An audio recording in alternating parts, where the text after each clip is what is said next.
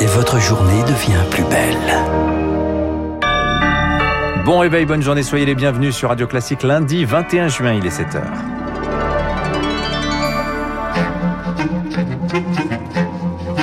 – 6h30, 9h, la matinale de Radio Classique avec Dimitri Pavlenko. Et soyez les bienvenus, ils ont choisi de ne pas choisir. Les Français ont massivement boudé le premier tour des régionales et des départementales. Deux sur trois ne sont pas allés voter. C'est un record sous la Ve République. Primo sortant, déculotté pour la République en marche, contre-performance pour le RN. Les leçons d'inscrit un test à un an de la présidentielle, on va voir ça. Et puis l'actualité ce matin, c'est aussi le grand oral du bac, coup d'envoi ce matin. Radio classique. À la une ce matin, Lucille Bréau, les élections régionales, premier tour marqué par une abstention record. Deux électeurs sur trois ne sont pas allés voter hier, 66 à 68% d'abstention selon les instituts de sondage. C'est du jamais vu hors référendum sous la Ve République.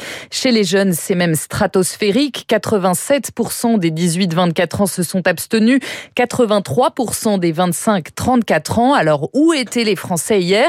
À Paris, plus sur les quais de Seine que dans les bureaux de vote. D'habitude, je vote toujours. J'incite toujours les gens à aller voter. Et là, désintérêt total. Pourquoi? Je sais pas. J'avais pas envie de m'intéresser euh, à la politique euh, régionale. Vu le, temps qu'il fait aujourd'hui, euh, j'avais plusieurs choses de prévues avec des amis. je préférais plutôt profiter du beau temps. Je trouve que les jeunes sont moins engagés que par exemple nos parents. Et pourtant, moi, mes parents tiennent un bureau de vote, ils sont vraiment engagés. Mais les jeunes, on se sent peut-être de moins en moins concernés. La parole abstentionniste glanée par François Villeman, une abstention abyssale en partie liée à la situation sanitaire pour le porte-parole du gouvernement Gabriel Attal, préoccupante pour le ministre de l'Intérieur Gérald Darmanin.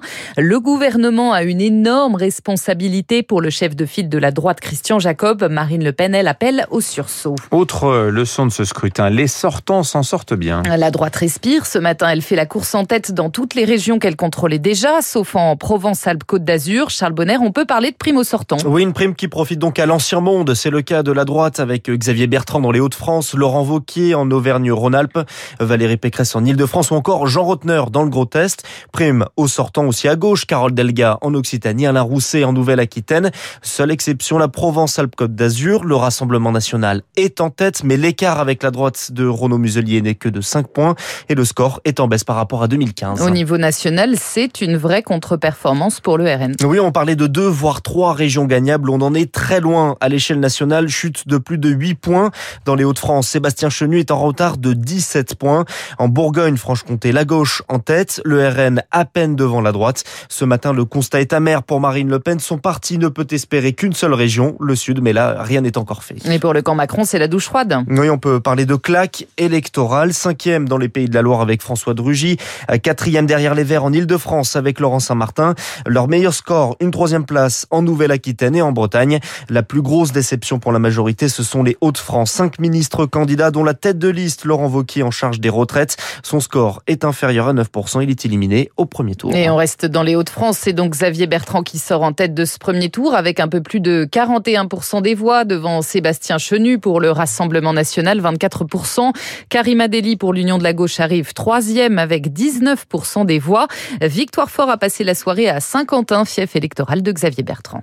Il a fait du Rassemblement national son principal adversaire et c'est à force de travail de terrain, dit-il, qu'il a fait baisser le score de l'extrême droite dans les Hauts-de-France. Xavier Bertrand. Ici, en Hauts-de-France, nous avons desserré pour les briser, les mâchoires du Front national. Le FN a reculé parce que nous avons montré que par le travail, l'engagement et la cohérence, la politique n'était pas morte, qu'elle avait encore un sens s'il a quitté les Républicains, il n'a pas divorcé de sa famille et à droite, ses proches verraient la formule s'appliquer au niveau national.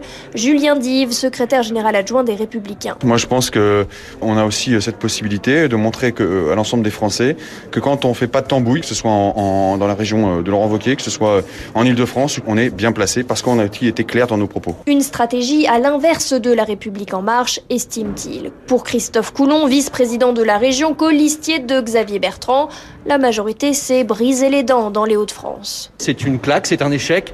Je pense que la majorité parlementaire ne s'est pas grandie en essayant de faire un show régional avec l'envoi de plusieurs ministres. Ils ont voulu faire une campagne spectacle. Les proches de Xavier Bertrand voulaient faire de cette campagne un tour de chauffe avant 2022.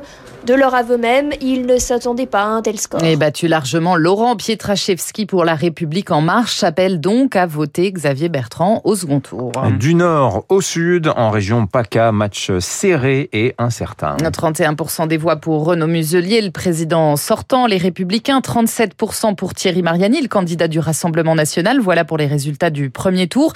Et le Front républicain se fissure. Le candidat de la gauche écologiste, le troisième homme, Jean-Laurent Félitier, a décidé de se maintenir au second tour. Europe Écologie Les Verts et le PS lui retirent leur soutien. Un mot des départementales, quelques personnalités de premier plan participaient au scrutin. À Hénin-Beaumont, dans le Pas-de-Calais, Marine Le Pen s'impose largement en binôme avec Steve Briouat. Gérald Darmanin, lui, sort largement en tête dans le canton de Tourcoing 2. En Corrèze, Claude Chirac obtient plus de 58% des voix. Dans le reste de l'actualité, deux immeubles se sont effondrés cette nuit à Bordeaux. Un peu après minuit, au 19 et 21 rue de la Rousselle, près de la porte de Bourgogne, le premier immeuble était vide et en travaux. À l'intérieur du second, neuf habitants, trois personnes ont été blessées, dont une très grièvement. Les pompiers sont toujours sur place. Après la philosophie, place au grand oral du bac. Aujourd'hui, épreuve inédite. Il compte pour 10% de la note finale. Les terminales sont convoquées jusqu'au 2 juillet. Elodie Villefrit, ils ont 20 minutes pour convaincre. Un grand oral en trois temps. D'abord cinq minutes d'exposé qui porte sur l'un des deux sujets de spécialité proposés et travaillés en amont par l'élève. Le jury choisit entre les deux et laisse au candidat 20 minutes pour peaufiner sa présentation. Puis place à la phase d'échange avec ce jury composé de deux professeurs dont au moins un enseigne la spécialité du candidat. Cet entretien dure une dizaine de minutes et permet d'approfondir l'exposé et d'évaluer l'argumentation. Enfin, l'épreuve prend un caractère plus personnel à l'élève de présenter son projet d'orientation en 5 minutes, motivation à l'appui. Au-delà du fond, le grand oral est en fait un véritable exercice de forme, dont l'objectif est d'évaluer la clarté, la capacité à dialoguer ou à débattre. Ses défenseurs y voient un moyen de mieux préparer les élèves au supérieur, car dans la cour d'écran, les prises de parole à l'oral sont la norme. Elodie Wilfried, sur le front du Covid, la France a dit au revoir au couvre-feu. Hier soir, Emmanuel Macron réunit, lui, à 10h les représentants des discothèques pour discuter réouverture. Ouais, il y avait des embouteillages sur les Champs-Élysées cette nuit, c'est vous dire. Et puis la fête de la musique, c'est aussi sur Radio Classique. Et c'est vous qui faites le programme. Soirée spéciale à partir de 20h30 et jusqu'à 1h du matin sur notre antenne, animée par David Abiker. On attend vos appels ce soir au 0892 700 600.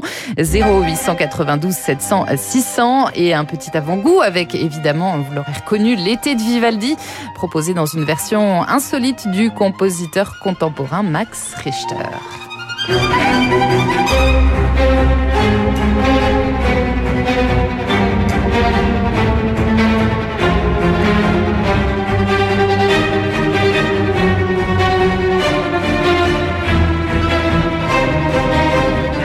C'est parfait pour attaquer l'été, la saison chaude marquée, nous disait Baptiste malgré tout par la sécheresse. Oh là là, décidément. Merci Lucille Bréau. Vous revenez tout à l'heure à 8h. Dans un instant, le rappel des titres éco, l'édito de François Vidal et puis notre invité ce matin, Romain Boisson, le directeur général France de Visa. 7h08.